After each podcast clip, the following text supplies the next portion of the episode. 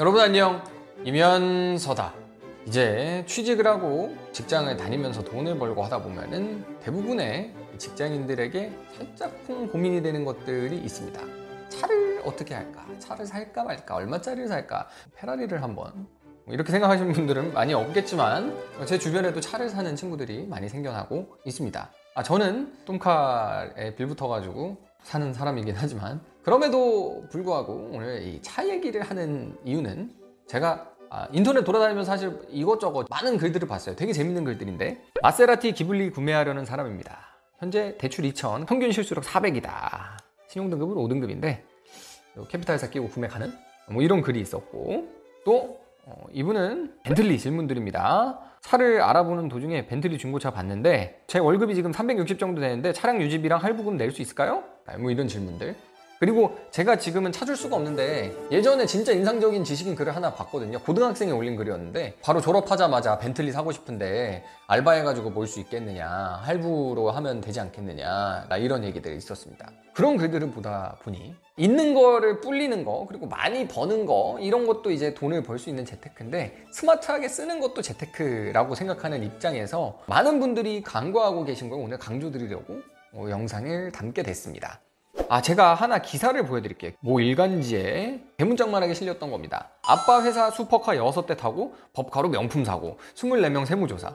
그래서 천억대 넘는 부자 중에 이 뭐 어떤 기업 사주 자녀들이 슈퍼카 이런 거 막 람보르기니 뭐 페라리 이런 거 타고 다니는데 알고 보니까 다 아빠 법인 명의로 돼 있다더라. 뭐 이런 것들. 이게 오늘 할 얘기랑 무슨 상관이 있느냐라고 하면 이 사람들은 돈이 막 천억 넘게 있는 사람들인데 왜 굳이 개인으로 안 사고 아빠 법인 명의로 사는 걸까?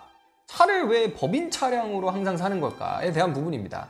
뭐냐면은 그 조세 체계 자체가 우리 개인이 내는 세금, 월급쟁이들이 내는 세금이 있고 그리고 사업자 내지는 법인이 내는 세금이 있습니다. 예, 법률 자체로 보면 개인이 내는 건 소득세법에 정해져 있고 그리고 법인이 내는 건 법인세법에 정해져 있는데요. 보통의 우리가 월급쟁이들 개인이 내는 세금을 계산하는 방식이랑 법인이 내는 세금을 계산하는 방식이 좀 다릅니다. 아, 간단히 말하면 법인은 내가 매출로 올려가지고 가져온 수입 금액에서 쓴 돈을 뺍니다. 아주 자세히 들어가지 않고서라도 그냥 느낌이 오시죠? 그냥 전부 다 뭉뚱그려가지고 내가 번 돈이 쭉 있으면 거기에서 뭐 업무와 관련된 비용들은 다 공제할 수가 있는 거예요. 그러면 거기에서 쓴 돈 빼고 남은 돈에 대해서 법인세율에 따라서 세금을 물리는 거고요. 그리고 개인 같은 경우에는 개인도 사업자 같은 경우는 이렇게 경비 처리를 한다고 하죠. 그런데 예, 근로소득자 같은 경우에는 경비 처리가 그런 방식으로 되지 않습니다. 그래서 저희가 연말 정산을 하는 거고 소득공제를 받는 거고 이렇게 돼 있는 겁니다. 그렇기 때문에 차를 살 때 가장 크게 영향이 있을 수밖에 없습니다. 람보르기니 이런 거 3억, 5억 하잖아요. 그런 거를 운행하는 비용, 그리고 그 가치가 떨어지는 감가상각 비용에 대해서 비용으로 쳐준다는 얘기입니다. 물론 차를 5억짜리를 산다 그래가지고 5년 동안 1억씩 이렇게 까주는 건 아니에요. 연간 감가상각 되는 부분에 있어서 비용 경비 처리할 수 있는 송금 처리할 수 있는 금액이 정해져 있기는 하거든요. 그럼에도 불구하고 시간을 오래 놓고 보면은 다 뺄 수는 있습니다. 그러니까 법인차로 기본적으로 사는 게 어떻게 보면 상식처럼 받아들여지고 있고 현찰로 다 사지 않더라도 법인에서 경비 처리가 쉬운 리스, 할부 이런 걸로 구매를 하게 되는 겁니다. 실제로 들어가는 비용들은 비슷하겠죠. 그리고 보험료는 법인 차량이 좀 더 비쌀 수도 있고요. 똑같은 생산 활동을 통해서 똑같이 5억을 벌더라도 그 5억을 법인 단계, 사업자 단계에서 경비 털면서 써버리는 거랑 내가 5억 중에서 소득세로 딱 떼가지고 일단 원천징수 돼가지고 들어오고 연말정산 때 해가지고 얼마 더 뱉고 남은 돈으로 해가지고 그거 쓰는 거랑 완전 다르다는 거예요.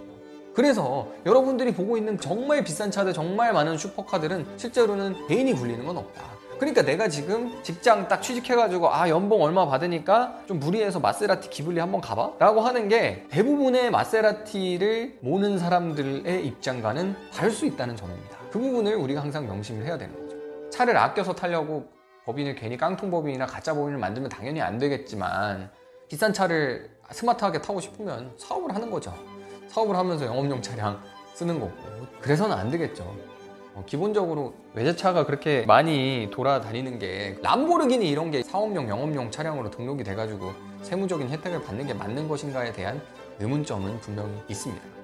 저는 개인적으로 진짜 제가 돈이 있더라도 아까워가지고 못할 것 같아요. 당연히 제가 이제 법인이나 뭐 사업자를 운영한다 그래도 그런 슈퍼카를 탈 일은 없겠지만 내가 다 이제 원천 징수를 통해서 어마어마하게 이제 세금을 다 내고 나서 그 다음에도 그런 슈퍼카를 살 마음이 날까 아까운 마음에 그런 것들 망설여질 것 같다는 생각이 듭니다. 결국 뭐 자기 만족입니다. 비싼 차 타고 싼 차 타고 저처럼 뚜벅이로 살고 이런 것들 다 자기 만족이지만 이런 기본적인 세무적인 이해에 대한 것도 필수적이다라는 이야기를 드리고 싶습니다. 여러분 뭐 이런 세무적인 것들 악용하면 안 되겠지만 최대한 내 입장, 내 상황에 맞게 스마트하게 활용하면서 확인할 수 있는 습관을 기르도록 합시다. 뿅!